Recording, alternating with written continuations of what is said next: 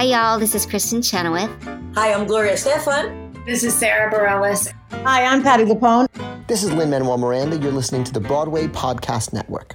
Hello, it is Ryan, and we could all use an extra bright spot in our day, couldn't we? Just to make up for things like sitting in traffic, doing the dishes, counting your steps, you know, all the mundane stuff. That is why I'm such a big fan of Chumba Casino. Chumba Casino has all your favorite social casino style games that you can play for free anytime, anywhere with daily bonuses. That should brighten your day a little. Actually, a lot. So sign up now at chumbacasino.com. That's chumbacasino.com. No purchase necessary. Group. Void were prohibited by law. See terms and conditions. 18 plus. It is Ryan here, and I have a question for you. What do you do when you win? Like, are you a fist pumper? A woohooer, a hand clapper, a high fiver. I kind of like the high five, but if you want to hone in on those winning moves, check out Chumba Casino. At chumbacasino.com, choose from hundreds of social casino style games for your chance to redeem serious cash prizes. There are new game releases weekly, plus free daily bonuses. So don't wait. Start having the most fun ever at chumbacasino.com. No purchase necessary. Group. Void were prohibited by law. See terms and conditions. 18 plus.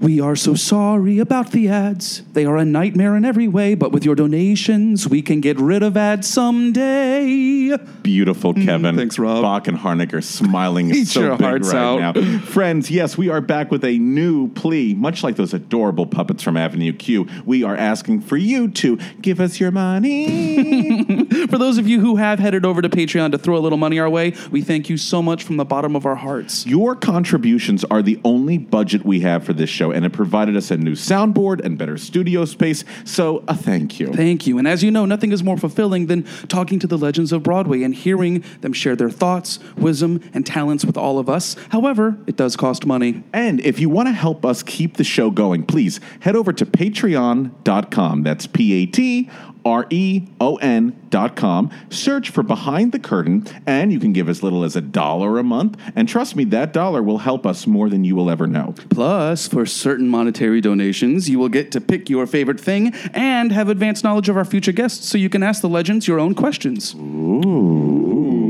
Or you can simply leave canned goods and an original cast recording of How Now Dow Jones outside our doors if you don't want to contribute on patreon.com. Truth. So once again, please head over to patreon.com. That's P A T R E O N dot com to help us out. Thanks. Thank you.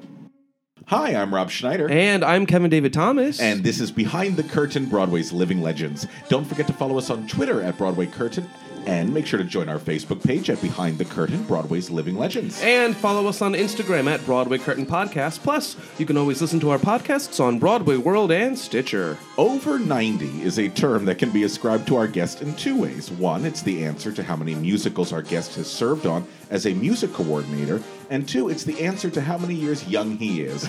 But you'd have no idea by spending more than a minute with him. That's so true. Our guest today is one of Broadway's most respected music coordinators. With his first Broadway credit in 1973, An Evening with Josephine Baker, soon it seemed like every major musical on Broadway followed, including Nine, Dreamgirls, Mystery of Edwin Drood, the revivals of Anything Goes and Guys and Dolls, and most recently, An American in Paris, my favorite musical, Violet, and Bright Star. If you've got, you know, a whole day, you can read his IBDB page just go, and go through it. To define the role of a music coordinator and to tell us what it was like to work with such legends as Jule Styne, Stephen Sondheim, Benny Goodman, Michael Bennett, Tommy Dorsey, and countless others, here is the Tony Award winning music coordinator, the legendary Seymour Red Press. Wow. Wow is right. Wow is right. Oh my gosh. Okay, a couple of corrections. We love Yes, sir. corrections. couple of corrections. My first musical was in 1957, not in 77. Yeah? Uh, I was not a contractor, I was a player Right. in an orchestra. Oddly enough, that's the same year I got married. And that same year, at the end of the year, I uh, did my first show. It was called Body Beautiful. Body Beautiful, right. Do You've heard of that Bock, show? Bock and Harnick. It was one of their first shows. Well, you, you're pretty, you know. Um, some stuff. Off to a good yes, it was their first musical. Uh, the Body Beautiful, wow. Sheldon and I, that summer, before the show, were both working in a summer resort that did broad, that did shows. They had the, on the staff were uh, dancers, singers, choreographers. Was this in the Catskills? Not in the Catskills, in the uh, La- Lake George Oh, right. area. And that's where I met my wife. And um, they they did it was sort sort of like a uh, oh god not a not a book musical Right, like a review or something. review Yeah. right and they had, we had a star uh, as well. But what happened was and I I don't believe I ever met Sheldon although we were both there. He, he was the lyricist and names here we go with names. Annie Uh, Martin Charnin, Charles No. Strouse. Charles Strouse, Strouse, yeah. wrote the music, and th- they were there that season. I believe neither one had done a Broadway show. Right. They probably had written for reviews Right. and stuff, but at the end of that year, we did Body Beautiful. The Body Beautiful was a prize fighter, not a sex object. Right. Right. Right. It was about a boxer. And right. uh, it was my first show. Uh, I had I'm Jewish. I had married a wasp who had a son, and I spent my first Christmas in Philadelphia with my wife and and, and new son, new Yeah. wife and new son. We bought a tree.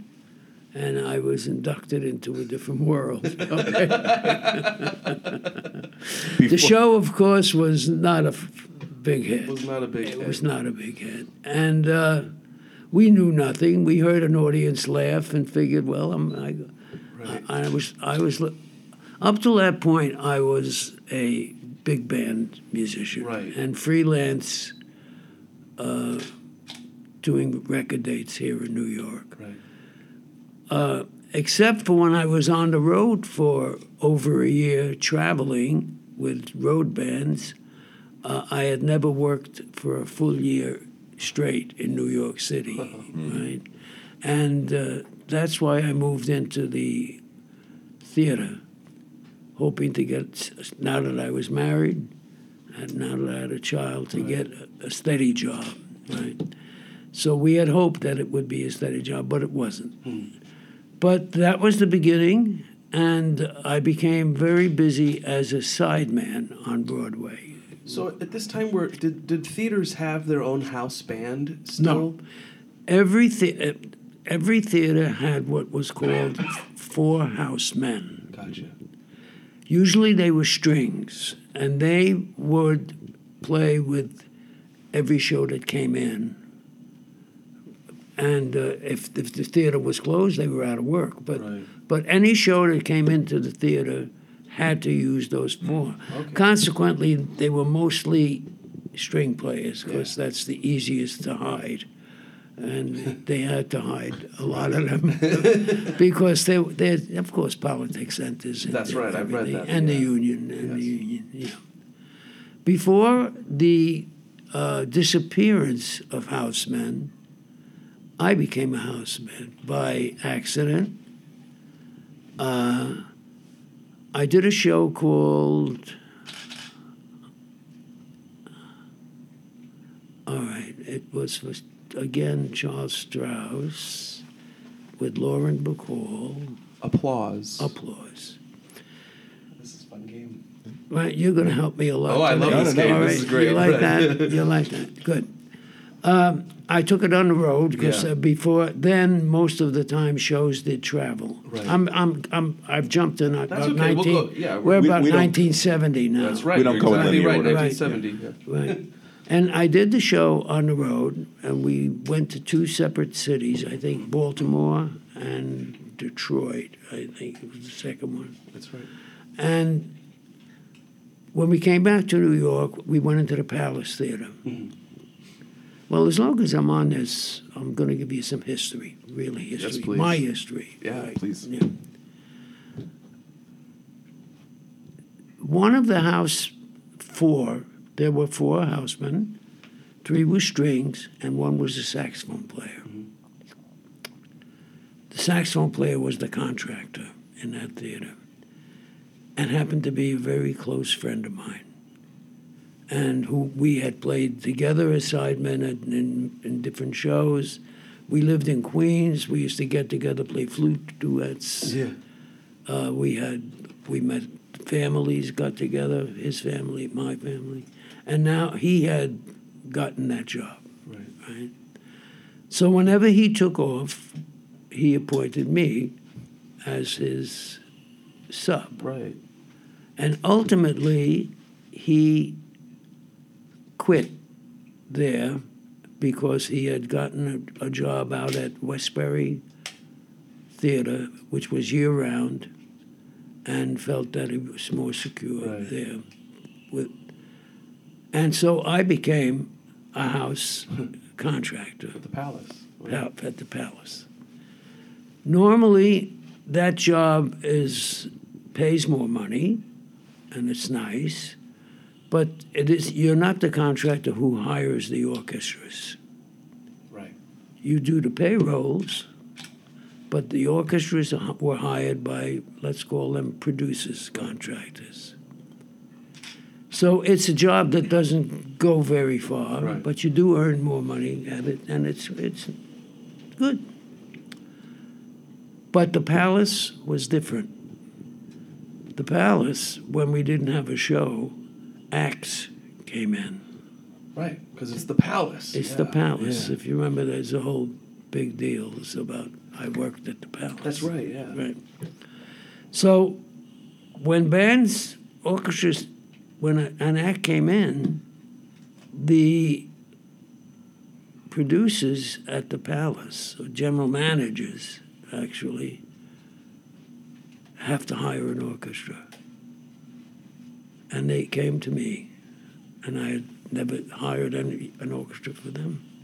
Said, "Can I do that? I don't want to go in." I did. I did get a Tony, by the way, and I, I made this speech at the Yeah. Tony. I hate to duplicate myself. It's okay. But the woman who ran it said to me, if you don't bring in a good orchestra, I'm going to kick you the fuck out of here. Okay. Wow. All right? so I did bring in a good orchestra, Yeah. and they liked me, and I hired orchestras for them for the couple of years that I was there. And then she, whose name was Nell Nugent, Oh yes. Producer. Yeah. and and uh, what and the other woman, Not Liz McCann. Liz McCann Yeah. and Nell Nugent left their jobs. They were running the theaters for the Nederlander organization. They left, became independent producers, and started to bring stuff on Broadway, That's right. and took me with them. So now I was a Broadway contractor. Now, if there was any other theater that I had been in, I don't know whether my career had, would ever have gotten. Because you met them and they took. Yeah. They met them. It's the Palace, not not all the other theaters. It's Nell Nugent leaving the Palace, which was their my good luck for their good luck, because they were very very successful. Yeah. And uh, I've had a relationship with uh, Liz McCann over the years because we, we did stuff together. Nell sort of moved out of that. I think she did movies and stuff, and occasionally I've seen her. But that's how I became a contractor. So if, if you wanted that history, you got I it. I love it. Thank you. You got it. That's fantastic. All right. And what a strong directive. Get me a fucking band. I know. That's, that's, that's, that's great. That lights a fire under you. So now we're going to jump back in time. Okay. Growing up in the Bronx, Yes. what was the first instrument you ever held? Saxophone. Why the saxophone? Why did you want to play alto sax? My father was a salesman, but he was a frustrated musician. Hmm. Taught himself to play the piano and played it pretty well.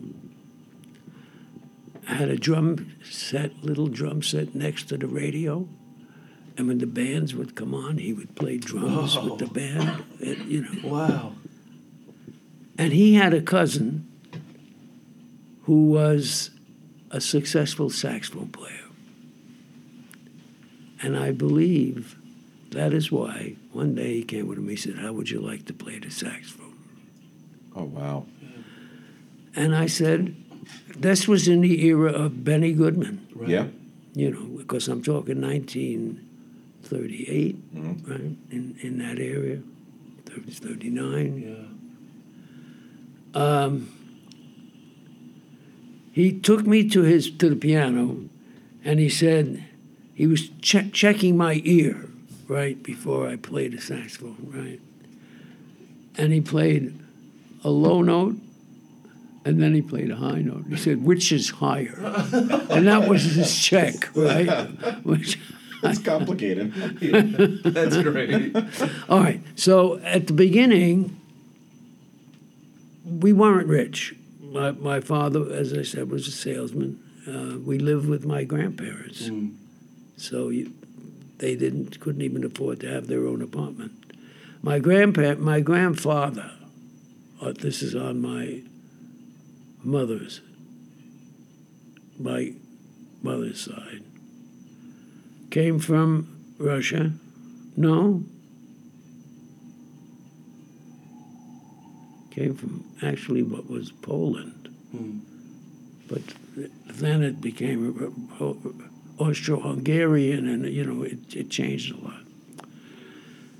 He came here poor, got a job as a waiter, owned his own restaurant. Ultimately, owned two apartment houses in the Bronx, aside from a home, a beautiful home for the Bronx and the lost it all except for the home, his own, where he lived, lost it all in the depression. Wow.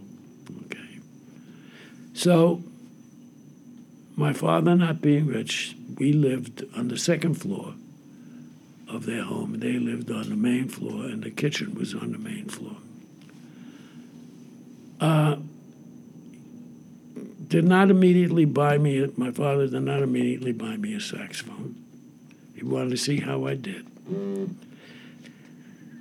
There was a school, 50 cents a lesson, that had their own saxophone. And you used to go in, I think I bought a mouthpiece. You'd go in and practice if you wanted to at the store. And every day I would come home from school, I would go to the store, and I would practice Wow. because I loved it. Right.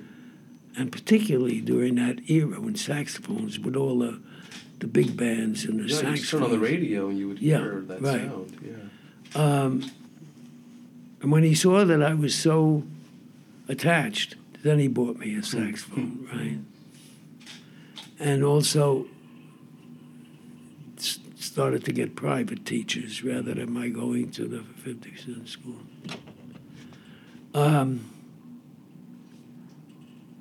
when I was, soon after I started the saxophone, I would say two years maybe, we organized a band, a little band, three saxophones, one trumpet, bass, drums, and piano.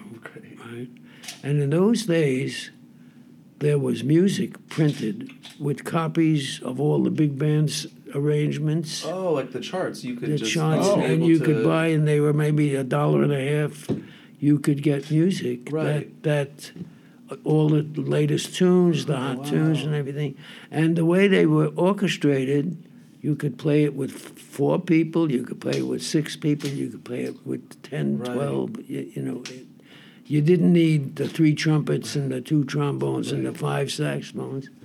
And so there were many, many young kid bands, right? And they had music stands, cardboard music stands you would buy, and we wore these little vests, little red vests and bow tie, and, and we started to make money. You know, Okay. not a lot. Right. I think we got three dollars a job, but you got to understand money in those days. My father, I think, was making thirty dollars a week. Mm. You know. So if we did two, three jobs a week and we That had helped. nine dollars, Yeah. and my parents let me keep the money. Oh, Never oh. took oh. anything from me, which other people didn't have. Mm-hmm.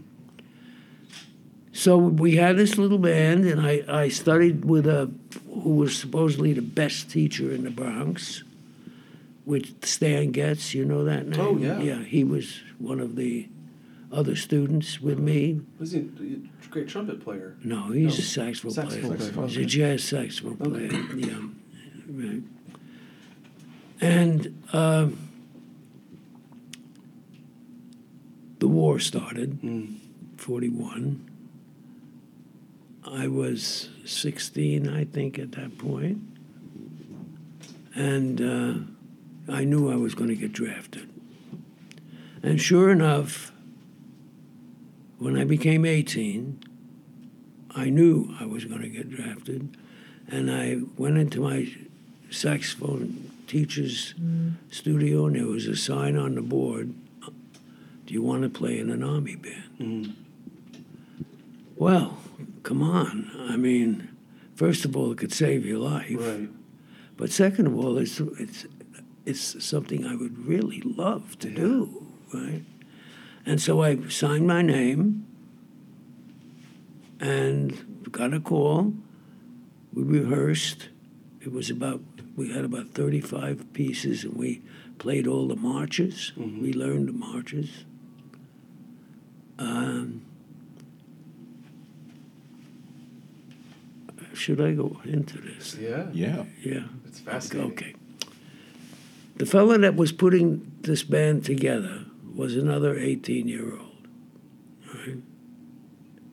It so happened that his father was a podiatrist, and he was the podiatrist for the Rangers hockey team.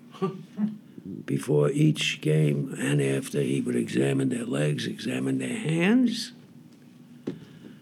And the Rangers were at the Madison Square Garden, of course, and the president of the Madison Square Garden, who has been a colonel in World War One, was made a general in World War Two, and he was leaving Madison Square Garden to a camp in Virginia where he was going to be in charge. Two, actually, two camps.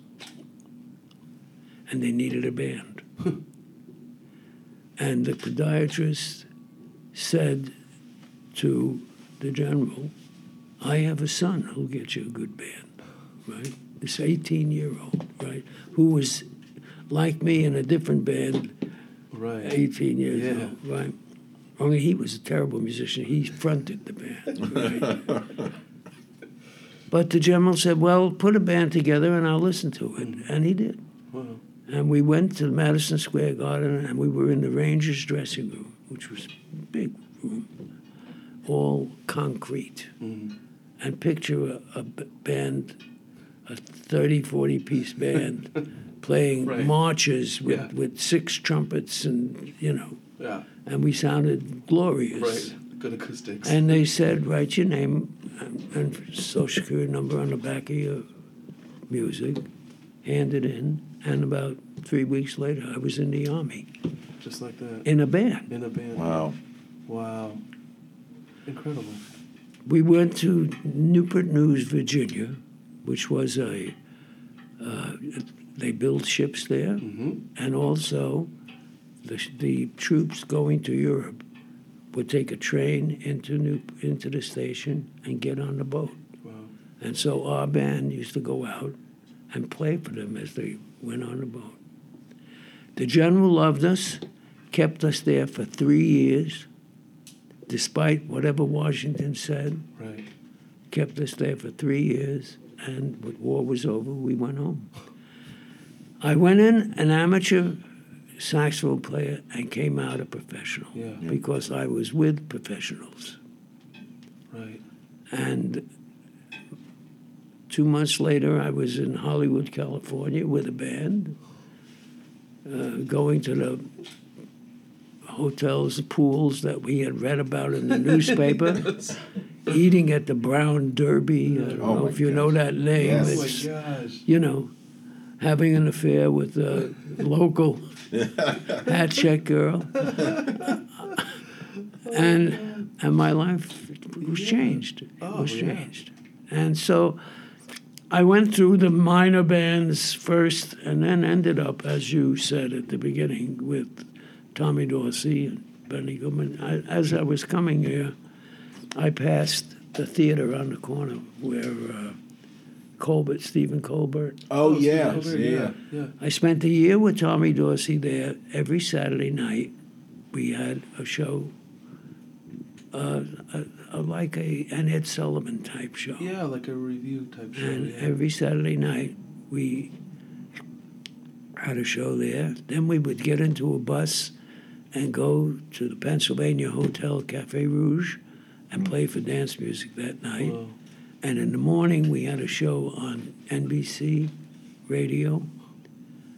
It was the highlight of my life. What, were you playing in? It sounds like a bunch of different groups, or was it the same group, of people that were all playing together? Uh, Well, when I was with the Tom, Dorsey Orchestra Yeah. or Benny Goodman, no, It was we, the we were we were orchestra, an yeah. orchestra. Yeah. my gosh. I, ha- I have to ask, what's it like being in a room with Tommy Dorsey?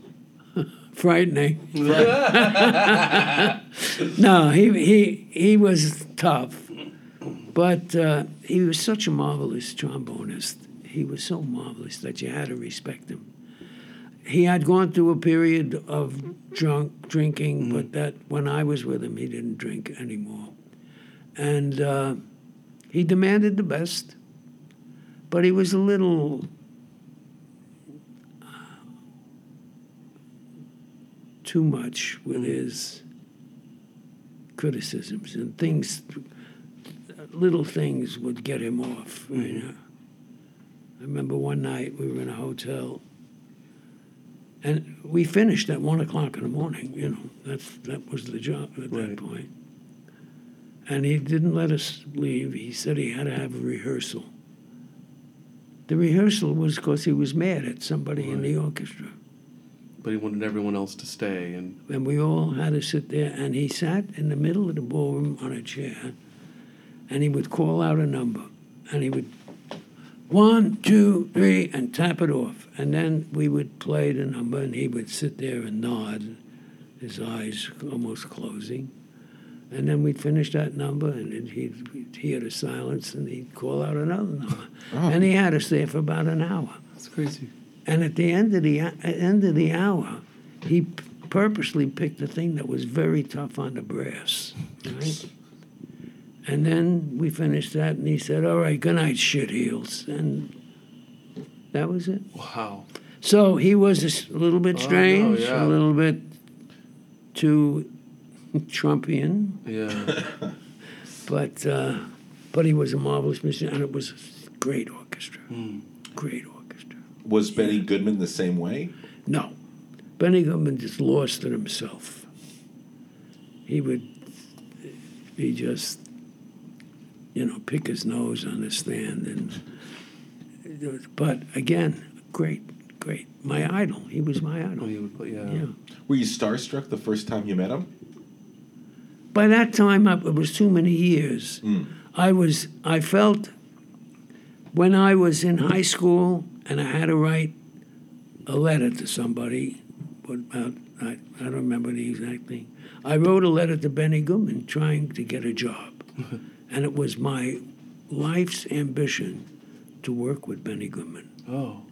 And it was at this period, 1957, that I finally got to work with him. And it was disappointing, not after Tommy Dorsey. Because Tommy Dorsey had new music coming in all the time, new oh, orchestrations, Oh, yeah. keeping up with where where we were. The sound was, yeah. With Benny, we just we sat in a hotel and played the 1930s orchestrations, the same thing every night. Mm-hmm. Whereas with Tommy, it was different every night. It was a whole different thing. Am I glad I did it? Thrilled. I, I got my ambition. I lived out my ambition, but it wasn't what I thought it was going to be. Okay. That happens sometimes, Yeah, doesn't it? True. Um, when did you move back to New York from living in Los Angeles for so long? I never lived in Los Angeles. Oh, but you were playing there a lot. We just Yeah. came in with a band and played and then left. Yeah. It was quite different being in bands. People may not understand now. The especially the big bands, they were like rock stars. Yeah. I mean, the, the, the band leaders married the Hollywood act, big Hollywood actresses. You know what I mean? It was like the first band I, when I got out of the army. The first band I was with was you wouldn't know that name. It was Bobby Sherwood. We first job we went to was in Memphis, Tennessee, and the band came in. We were living in the same hotel that we were playing in. And I went down to breakfast in the morning, and the waitress showed me a picture of herself nude. I was a musician Right. with a big band, right? And that's the way. I mean, we used to, I, I used to have to give autographs, That's amazing. right? Yeah. You know, Because there was more venues for, for live music as well. I mean, well, like not on only any- that, when you turned on the radio, what you heard was big bands. That was the popular music. You turn on now, you know what you hear, oh, Yes. right? Yeah, you're right. Wild. I mean, you didn't hear Elvis Presley, Right. but then that changed to where the singers became more important than the bands, Yeah. right? And then, of course, the music changed, the style Right. of music. And uh, I, a, a music style that I thought would last my lifetime was gone. Hmm. You know, it was gone. Yeah, it's and, and did you did you realize it while it was happening that it was fading away that Oh, yeah. musical style? You could see it as it was Oh, yeah, happening. You- You realized that. Yeah. Yeah. While I was doing that every Saturday night with Tom, Tommy at the TV show that we did, Right. our guest was Elvis Presley. Hmm. Oh. It was the first time he was on television. Oh. It was our show. And I didn't know anything about him, but I was told this guy is filling baseball parks. He's filling football stadiums hmm. throughout the United States. And it was our doom. Yeah. Yeah, know. He was very nice. too. Yeah. it was. He was. Yeah. How do you get into a room with Jule Styne and Stephen Sondheim? How do you get into Gypsy? When I did Gypsy, the original Gypsy, Yeah. right, that you're talking about, I was still a player. I didn't get to have intimate relationships with the composers. They were frightening to me. They were above. I mean, when when you think of who was in that room, you know, not only Jule Styne, but um, Chicago. What's it? John Kander. John Oh, Kander right, was 'cause the he dance doing the dance arranging. Yeah, yeah. John, John Kander, Jule Styne, Jerome Robbins was in the Jerome room. Robbins. Think of them all. It it's frightening, but I was a player. You know, I was just. Later, I met Jule Styne because I had done. And well, actually, it's Kaley Cuoco for Priceline. Ready to go to your happy place for a happy price? Well, why didn't you say so? Just download the Priceline app right now and save up to 60% on hotels. So, whether it's Cousin Kevin's Kazoo concert in Kansas City, go Kevin, or Becky's Bachelorette Bash in Bermuda, you never have to miss a trip ever again. So, download the Priceline app today. Your savings are waiting. Go to your happy place for a happy price. Go to your happy price, Priceline. Step into the world of power, loyalty, and luck. I'm gonna make him an offer he can't refuse. With family, cannolis, and spins mean everything. Now, you wanna get mixed up in the family business. Introducing The Godfather at ChumbaCasino.com. Test your luck in the shadowy world of The Godfather slot. Someday, I will call upon you to do a service for me. Play The Godfather now at ChumbaCasino.com. Welcome to the family. No purchase necessary. VGW Group, void where prohibited by law. 18 plus terms and conditions apply. except, well, I have a story for you. Good. I did two or three shows with Jule. One, he was the director, started a director, then they let him go. I forget the name of that. I did Subways Are for Sleeping. Oh. Right. Which was not a very good show. what I remember about that, and Jule, because he became friendly with the musicians, and I was friendly so it was on a different level. We spoke to each other, right? He said he had the secret of how to do a hit show in his back pocket. And of course, the show was a bomb. No. It's terrible. right. That's the show that David Merrick found different people with the same names. Yes. Yes. That that stunt, that marketing stunt that's of the That's- of the that was- critics. That was Subways Up for Sleeping. That's that He right. did that, right. Same names as the critics, and then he had these simple people say what they thought of the show. Right. That's right. Great, great. Walter you know. Kerr, love Yeah. it. Yeah, exactly. That's pretty brilliant when you think I about it. Yeah. David Merrick, only he could do that. Um, w- I'm going to ask you. You don't have to answer if you don't want to. But who are some of your favorite composers in the musical theater world? Who, who, whose music do you enjoy listening to the most? George Gershwin. Mm. Yeah, the Yeah, best. And I'm doing. Am I doing one now? No. Well, American in Paris. Oh, Yeah. right. Yeah. That's right. That Yeah. must have been great. Yeah. Yeah. And that's not the last show I did. I, No. no I'm involved right now, you know. yeah. Oh, yeah. You're doing Carousel right. now, right? Carousel, Hello Dolly. Yeah. Chicago. Yeah. And on the road, I have American in Paris mm-hmm. and Bright Star. Bright Great. Star. I love Bright Star. Yeah, I love do Bright too. Star. That was really great. Wow. So I should probably ask you now: What does a music contractor do? What is the role of a music contractor for our uh, listeners? Okay. Well, I guess most important, he hires the orchestra. But he also has to deal with all finances that deal with the orchestra and the music department. Has to deal with renting, buying instruments, renting instruments. Has to deal with the rehearsal schedule.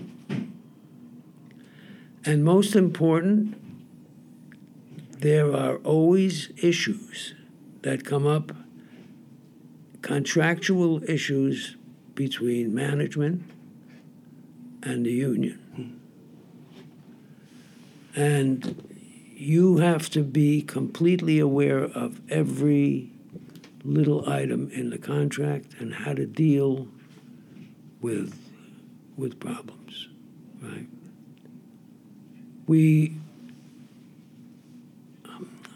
I don't want to talk about a union problems because the union president is a friend of mine. Oh, sure. So, but we just had a difference of opinion between what the show wanted to do and what the union wanted to charge. And it's part of my job to figure out how to protect management if I can. Right. And in this last, we have we have had this problem going on, and I solved it. You know, and that's what they hire me for, Right. right, to solve it. So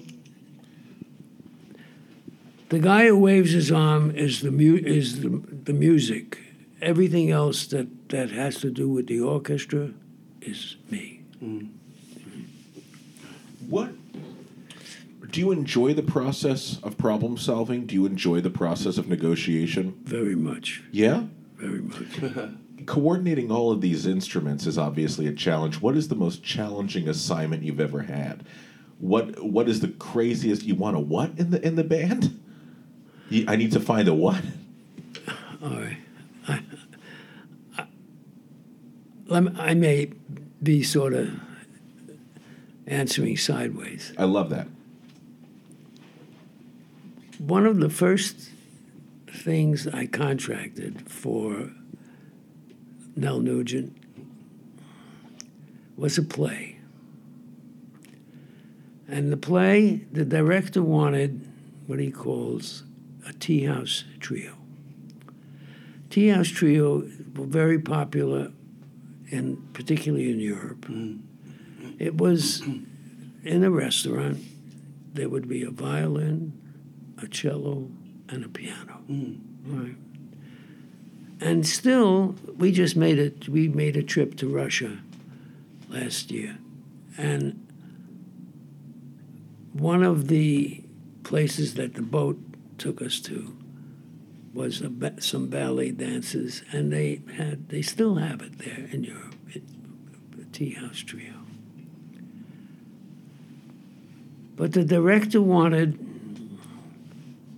one of the, and they're all women, three women. He wanted one to be very tall and thin.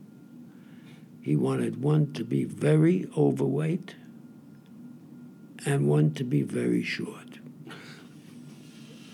Okay. All right. That that was a problem. And Right. Then, and then I had another one with we did a for them play Sherlock Holmes. Oh yeah. He wanted me to hire a violinist that looked like what was his name? The actor was very tall and thin. And he had sort of a not Jewish but a hooked mm-hmm. no, a little and I went crazy with that. And I went to Juilliard. I put things up on the board, I, and I would get small Japanese guys answering, and I didn't. And I finally found a couple, and I brought him in for him to see, and he said, "Why do you always have these Jewish noses?" Right. so ultimately, we hired a tall, thin violinist, and they put a prop on his nose. Oh, that's funny. Okay. Okay. That's.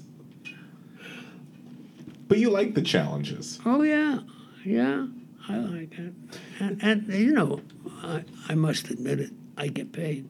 Yeah. Well, yes. I mean, it's But you nice get, getting but essentially, paid. it's you have two different jobs, right? You have you have your job when you're playing as a musician, Right. and then you have this contracting business Right, as a side. Right. I've quit playing. Oh, When, you I, have- when I was ninety, I quit playing oh. because I was with Chicago Right, you were playing the original, I- I- the Bible, and the original. and the original. Uh, I never, in a million years, would have projected that Chicago would run as long as it ran. Yeah. Never. Yeah. So I kept saying to myself, year after year, when are you going to quit? When are you going to quit? When are you? And I kept saying, but I was always afraid of being bored. What am I going to do? I'll be bored. Mm-hmm. Well, I quit when I was 90. I haven't had a minute of boredom for the last four years, right? So, be, besides saxophone, what else do you play? Clarinet, flute, piccolo, you know, all the all the, pic, the flute instruments, all, mm-hmm. all the different clarinets, the different saxophones. Is sax still your favorite, though? Yes. Yeah. Yes. And so, do you still play at home? No. Really? You just put it all away? I can't. Oh. I can't. It's it's too much because when you, when you play the saxophone, you got to find a reed. You have to. It's it's too much. Yeah. Let me ask you. Um, you said you didn't think Chicago was going to run, run as long as it did. Was there ever a score that came across your desk that you thought to yourself, "Oh my gosh, this is going to be a huge hit. This is going to Oh, run I forever"? have a story. Oh, I great. have a story. Okay.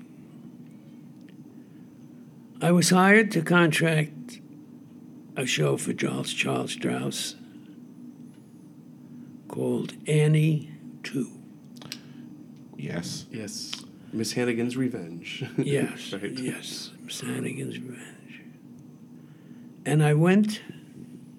The first time I heard anything of the show was a backers audition. A backers audition, they get all these people with money, uh, wom- people that have uh, contacts for groups, large groups, put them together and give them an idea of the show. And so it was Charles Strouse at the piano and the director, whose name you mentioned before, It's Martin Charnin. Martin Charnin, yeah. I think Martin told the story, and he may have sung, I'm not sure. Charles did, and they went through it. I left that, and I called my wife. I said, it's going to be a giant hit. giant. I said, because it's not only for kids, grown ups are going to love this. We went to Washington, D.C. to break in. I went to all the rehearsals. Throughout all the rehearsals, I'm saying to myself, this is a great show. The first night that audiences came in, I was sitting in the back of the theater and I watched them walk out mm. Oh wow. in throngs, not just four people, not just five people. Intermission, a lot of people. The show was like a satire. And audiences don't necessarily understand satire. Mm-hmm. And to them, this woman wants to kill Annie. Right. And they didn't see any humor. Hmm. To me, I know she's not going to kill her, and I know that this is a show, and I know it's going to happen, and I see it for the humor that it is, and that's why I thought grown ups would understand it. No. Nobody understood it. We opened in Washington and closed in Washington, never came back to New York. Yeah. Then they rewrote it. Yeah. Yeah, yeah. And I did that too. Oh, yeah. We were in a small theater in Second Avenue. That's right. And they recorded it and everything. Yeah. Yeah, then we recorded it Yeah. as well. I don't think we asked you earlier. Do you remember the first Broadway musical you ever saw? You know, when I was young, my mother used to take me to theater. Oh yeah. But never musicals. She Oh, what'd you always see? Plays. Oh. Do you remember any of the shows you saw with your mom? I think one I saw, I don't remember the name of it, but I think Paul Muni was in it. Oh my God, Yeah. a great actor. And he was a lawyer.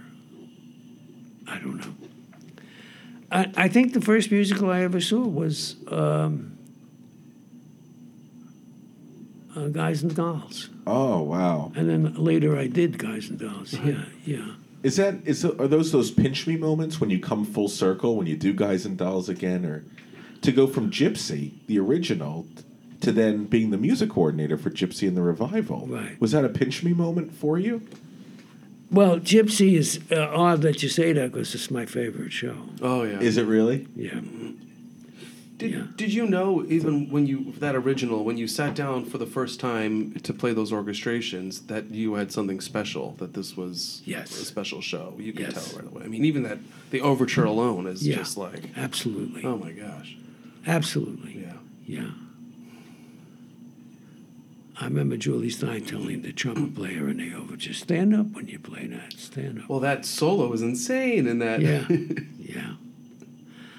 Although the revival I did had a sensational cast. And we didn't run that long. no you didn't Sensational. Every one of them. Top. Yeah. Yeah. Um, how have pits changed from when you first started out to V- to very now? much, very much. When I started theater, there was a union regulation, and most of the large theaters were 25 musicians. They had to hire a 25 piece 25 Twenty five. 25 piece orchestra. They had to hire. And that's why those scores are so beautiful. Uh, through negotiations, and once, once synthesizers were being able to use, and now it's beyond that, that they have these where you can put the whole orchestration right in electronically, and you can change the tempo on it. Just you a can, clip with a click, You, you just Yeah. can, Yeah. you know. We've become the musicians have become weak, and you can't nego- It's difficulty negotiating. Because we can be replaced. It happened at uh, Radio City. right Oh yeah, when they got rid of live and it was all a click track, right? Right. And after that, the contract changed, right? right you know. So from the 25, I think now maybe the most is 15. Yeah. But more than that,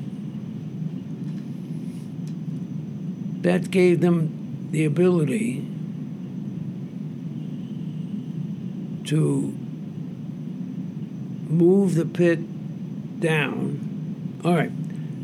Did you ever see a movie of, of the old movies of a Broadway show? Oh, I love and it. They Yeah. would show you the kid, they, they, you'd see the stage, and you would see the bass sticking up. Yes. Yes. Yes. Yes. Because to hear the orchestra, we didn't use mics. There were no mics when I first started, right? And we were then. When I sat in the pit as a player, I could look up and see the stage. Right, you're almost in front of the stage. You, you're, Yeah, you were in front of the stage and you looked up and you could see the stage. And you learned how to play softly, you know, and and orchestrations were written so that, so that you could hear the actors sing. And then you hired Ethel Merman kind of voices because you needed that Yeah. big voice, right? Well, now they moved the pit down, pushed it well, even if they didn't push it back, moved it down, Mm-hmm. made it smaller It's under the stage, basically now. and under, Yeah. Yeah. right, and put more seats in the theater. Right. And so the seats took the place of the band. That's where we are. Right. And and aren't there even some shows where like the drummer is in a different room? Oh, yeah, no, they've done that. Altogether? Oh, yeah. Oh, the- up, up to the whole orchestra being in Right. different rooms. Really? Yes. Definitely. That's got to be a mixing nightmare. I'm assuming. right. But uh, they've learned to do it. Sound has learned to do it. But yes, many shows there's they're divided. Strings are put in a separate room. And I think in in any, in uh, American in Paris we had the percussionist Right. Yeah. in a different room. Right. Right. Luckily, for Carousel, we're in the Imperial, and that pit is still large. Yeah. And so I have 25 people in the pit. You do. Wow. How how long does a uh, a band rehearse before the first sitzprobe? A week. A week. Well, wait a minute. No, the sitzprobe is not a week. The band usually rehearses two days before the before the sitzprobe. Oh, interesting. We do six hours each day, twelve, and then sitzprobes in the afternoon. We hold three more in the morning, fifteen hours, and then the sitzprobe. It's a week, about a week or eight days before the first performance. Oh, interesting. I didn't know that. I didn't know that. Yeah. Um, interesting. Shows, Broadway shows, rehearse six weeks with the cast. And most of the time, well, there's always the pianist, but uh, sometimes there's a drum. Uh, certain odd shows, Dreamgirls, there was a whole rhythm section. Oh, yeah. Um, but that's it, six weeks. I've been doing encores at City Center for 25 years. One week the cast rehearses, and then they come on that stage. They know the, they know the parts. They don't even look at a book Yeah. anymore. They've learned the choreography. It's fantastic. it's fantastic. It's exciting. Yeah. Um, so, do you just have a Rolodex of all the drummers in New York, all the saxophonists? Uh, no, I have my list. You have your list. I don't have all. All would be very. Di- I would love to have all, but I don't. I have a list, uh, large, quite large, but uh, there are always new people because many times who you want's not available. How do you find new people? It's it's simple. Subs are constantly coming into shows. Do you have to approve the sub? Usually, if I'm asked, I do. Usually, the conductor approves them. you know, because he's in close contact. I'm in Forest Hills. With your bologna sandwich. Um, what is what do you look for out of a music director? What's what's the ideal collaboration between the music director and you as the music coordinator?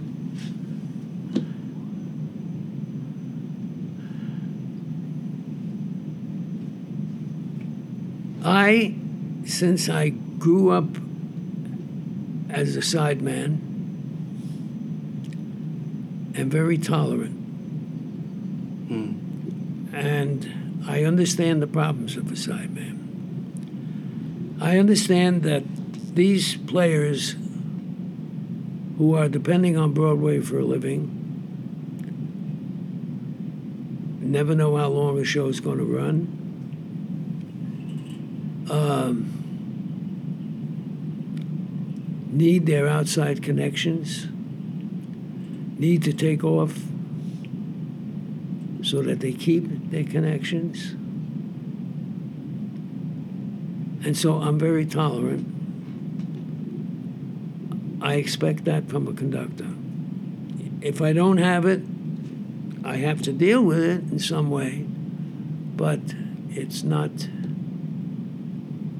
because I trust that the conductor knows how to do this, right? How to wave his arms.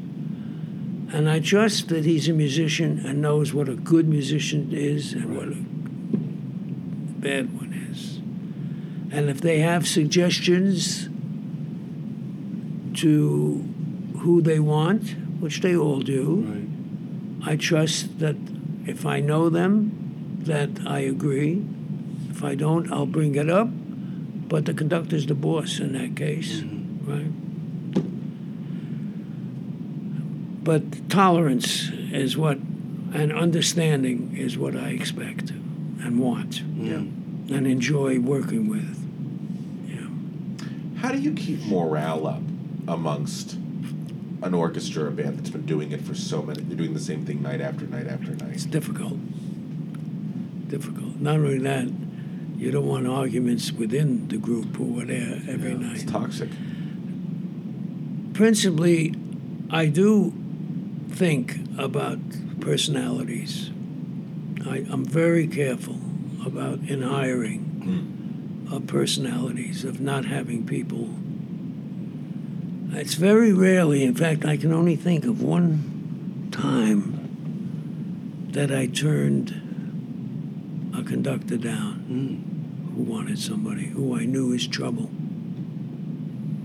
Uh, otherwise, I'm, I'm pretty good. I was going to tell you a story about after working for Jule Styne as a sideman for many years. He, late in life, he, he got a call to do Red Shoes. Yes. Oh yes, infamous. Yes. And the general manager wanted me to be the uh, contractor and mentioned my name to Jule. Jule said, well, I knew him when he was a kid, which is ridiculous. but at any rate, he said, but I, I don't know him as a contractor. I have to interview him. So because the, general manager came to me, they arranged the date, and the general manager and myself went to Jule's apartment. Beautiful apartment on F- Fifth Avenue. Oh, wow. And I was welcomed at the door. We went into his study, which had a nine foot grand. And he said hello to me, and he said hello to Now, I had prepared, I had seen the movie Red Shoes. I knew it was symphonic, uh, classical. So I said to myself, Jule doesn't know me that I know classical people, Right. right? So I went through my, and I don't have a resume. Right. I think I'm the only person in the music business that doesn't have a resume. I went through my past stuff. I worked with the ballet, New York City Ballet. I worked with the uh, record date with uh, Jules Levine and the Oh. Opera Oh. Orchestra. I worked with the American Symphony, so that I know these players, to show them that I know these players. And also, I did movies. I contracted movies with 70 piece orchestras and not just Broadway, you know. Bro- He knows I know Broadway. That's what I'm thinking, right? So I have this all prepared and I actually wrote up some stuff. And so he welcomes us. We go into his study and, he, you know, pleasantries. And then he sits down at the piano and starts playing the songs from Red Shoes, right? Mm-hmm. And we listen. Well, of course, I'm listening to the songs. They sound like Jule Styne. They don't sound, but at any rate, I'm listening. He finishes playing, he gets up, and he walks over to me and he says, Okay, you're hired. Wow. Sounds like he just wanted to show off his songs. He just wanted to Nothing. Just that easy. Just that easy. Yeah, yeah, yeah. Uh, and unfortunately, that show didn't didn't go oh the way. God, that- it was terrible. it was terrible. And we, Yeah, the that's one way of music department, the music department, we're sitting there at rehearsals, and we're listening to what's going on, and we're saying this is unbelievable, unbelievable. And then the general manager who hired me is sitting in the theater on the other side, and I go with him. He says, "This is going to be a giant hit." You know, there's a joke. I told it just yesterday to somebody, but it's an old joke. And it says there are two secrets to how to have a hit Broadway show, and nobody knows them.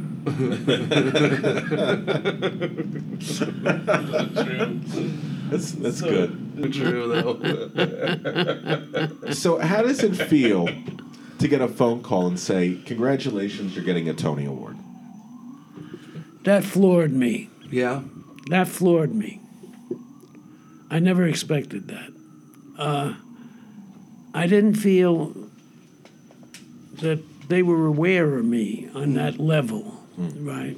I know I dealt with general managers, I dealt with composers, I dealt, but I I didn't know that the league had me on their list because there never was a. Uh,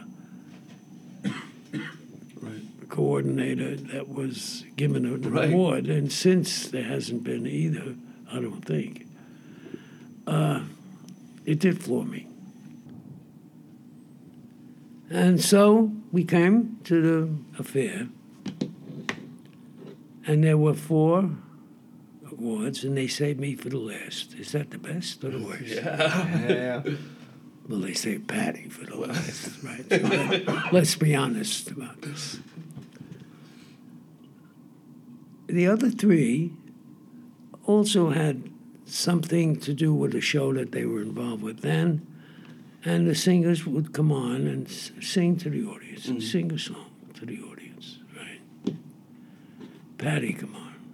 First of all, she said, I don't want the mic, right?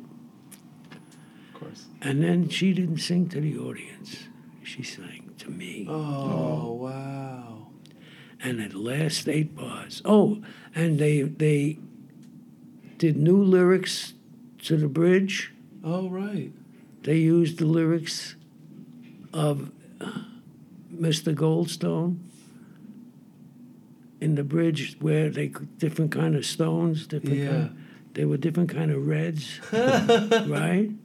And then the last eight bars, she came off the stage, she came over to the table where I was sitting on, and we both finished the song together. Oh, that's so sweet. I mean, it was you talk about I mean, memories. You As if about getting the award is enough, and then you Yeah. get to have that yeah, uh, personal, experience. personal. Jeez. Yeah, Well, it's a testament that shows the impact you had, you know, on her too. yeah. Well, we, we, despite the fact that I don't remember names, we're close. You're doing great, by the way.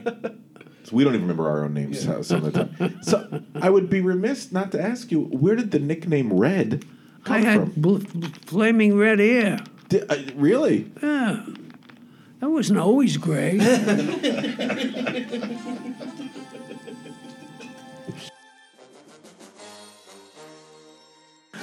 Good day, Mr. Thomas. Good day, Mr. Schneider. Well, it has happened. We finally hit over 100 iTunes reviews, and we would like to thank each and every person who took the time to do so. Huzzah! Now we want to climb those charts even faster, and that is where you lovely folks who have not yet rated us come in. The process is very simple. On your podcast app, tap the search tab, enter our name behind the curtain, Broadway's Living Legends, tap the search key, tap our beautiful logo, tap the reviews, tap write a review, then tap your way into our hearts.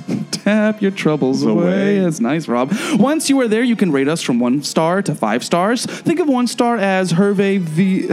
Rob, how do you say this name? Hervé Villechaize. Oh, dear God, I walked right into that one. Think of one star as Hervé Villechaize and Yma Sumac in Sideshow, and five stars as front row seats to the opening night of Gypsy. But they kissed me. Yeah, they kissed me for the first time. I thought that was pretty good. We want to get good reviews, Rob. We want to get good reviews. Excuse me, Arthur Laurents. Excuse me for trying to liven up our commercial ads a little bit. Eight minute long commercial. I, li- it's an infomercial at You this could- point.